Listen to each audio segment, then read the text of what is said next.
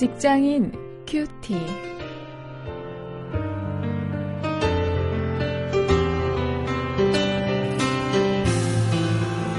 여러분 안녕하십니까? 9월 17일 오늘 여러분과 함께 말씀을 묵상할 저는 직장사역 연구소의 원용일 목사입니다.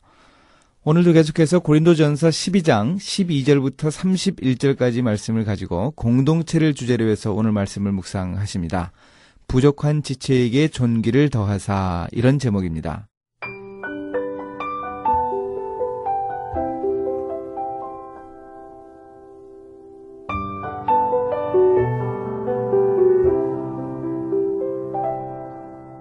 만일 발이 이르되 나는 손이 아니니 몸에 붙지 아니하였다 할지라도 이로 인하여 몸에 붙지 아니한 것이 아니요 또 귀가 이르되 나는 눈이 아니니 몸에 붙지 아니하였다 할지라도 이로 인하여 몸에 붙지 아니한 것이 아니니 만일 온 몸이 눈이면 듣는 곳은 어디며 온 몸이 듣는 곳이면 냄새 맡는 곳은 어디뇨 그러나 이제 하나님이 그 원하시는 대로 지체를 각각 몸에 두셨으니 만일 다 한 지체뿐이면 몸은 어디뇨?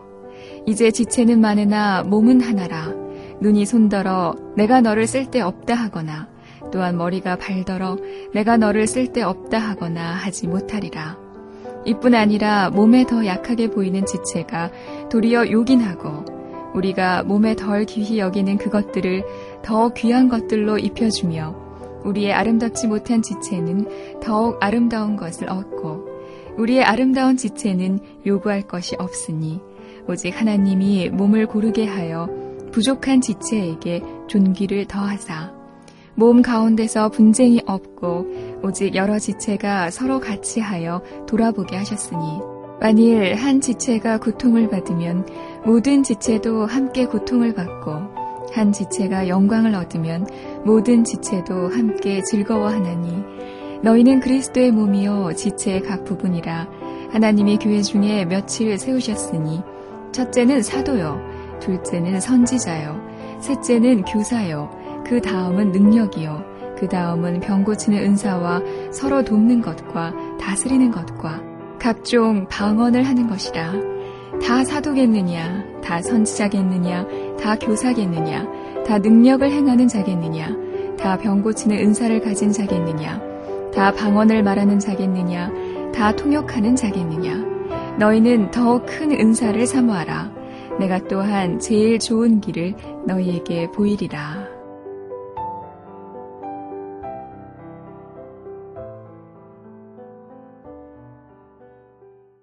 (1907년에) 우리 한국 교회에 아주 큰 부흥 운동이 있었습니다.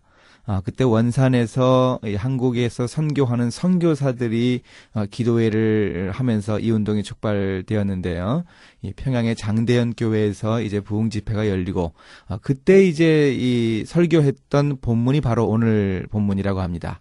이 그리스도 안에서 우리가 한 지체라고 하는 것 어, 이것을 이제 이야기하면서 어, 회개 운동이 일어났다 하는 그런 기록을 어, 제가 본 적이 있습니다. 아, 바로 그런 어, 의미에서 이 공동체를 세우는 어, 이런 어, 본문을 가지고 오늘 한번 이 우리의 직장 공동체 그리고 우리가 속한 여러 가지 공동체의 모습을 한번 생각해 보겠습니다. 12절부터 21절에 이한 몸이지만 여러 지체에 대해서 이야기를 합니다.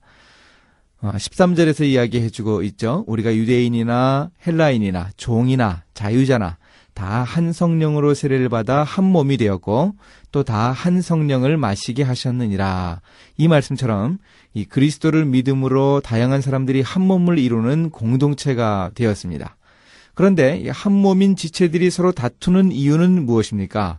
발이 자기는 손이 아니라고 하고 귀가 자기는 눈이 아니라고 하면서 몸에 붙지 아니하였다고 했습니다. 어, 아마도 이 모습은 당시 고린도 교회 안에서 이 자신의 정체성을 발견하지 못하고 이 교회를 떠나는 사람들이 있었던 것 같습니다. 그래서 이 사도 바울이 이런 비유를 통해서 어, 이런 모습이 이런 싸움이 얼마나 무의미한 싸움인가 하는 것을 강조하려고 어, 이런 비유를 들고 있는 듯 합니다. 아, 그럼 어떻게 해서 공동체가 바로 설 수 있습니까? 그게 이제 22절부터 31절에 구체적으로 나타납니다. 부족한 지체를 이 세워주는 모습을 통해서 공동체가 설 수 있습니다. 연약해 보이는 지체가 있죠.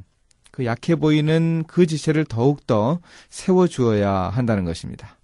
우리의 몸도 얼굴은 잘났기 때문에 가리고 다니지 않죠. 그러나 연약한 부분들은 옷으로 가리고 다닙니다. 바울은 그런 비유를 통해서 부족하고 연약한 지체를 더욱더 세워주어야 한다. 이렇게 권면하는 것입니다. 오늘 우리의 교회 공동체나 우리 직장에서도 그대로 적용될 수 있는 원리입니다. 우리 사회도 마찬가지입니다.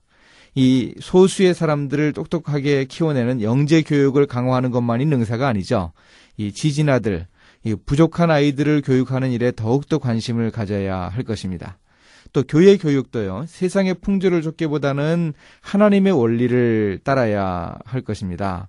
어, 하나님께서 무엇을 바라시는가, 소외된 사람들, 어, 작은 사람들, 감추어진 어, 그런 곳에서 일하는 사람들, 이런 사람들도 우리가 중시할 수 있어야 합니다. 우리의 직장도 결국 마찬가지입니다. 오늘 우리의 직장이 능력 위주의 그런 사회이지만 우리 크리스천들이야말로 일터에서 연약한 사람들을 섬기고 그들을 돌보아서 이 부족한 지체들을 세워 주어야 합니다.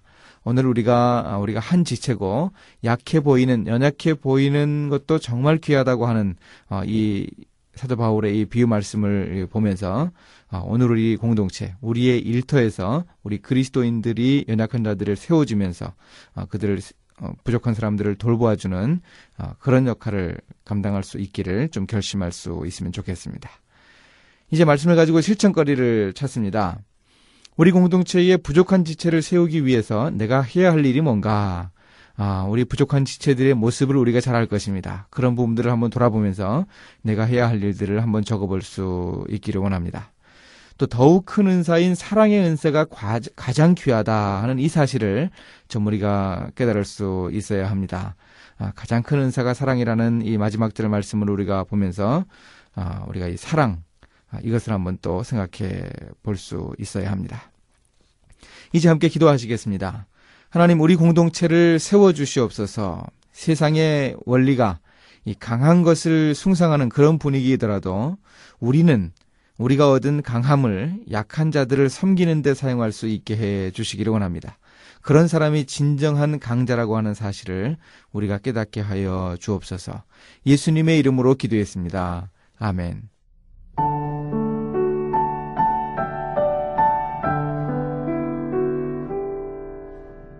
얼마 전 섬기는 교회 중고등부 수련회 참여를 권유하는 포스터를 보았어요.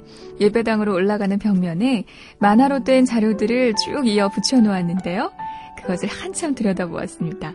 그 이야기의 내용은 간단했지만 아주 재밌었죠.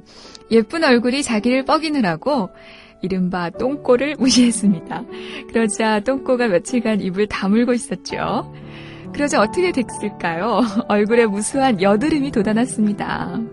그제 얼굴은 자기만 잘난 것이 아니라 덜 귀힘 여김받는 지체도 중요함을 깨달아 화해한다는 내용이었습니다. 이 만화 보신 분들 많으시죠?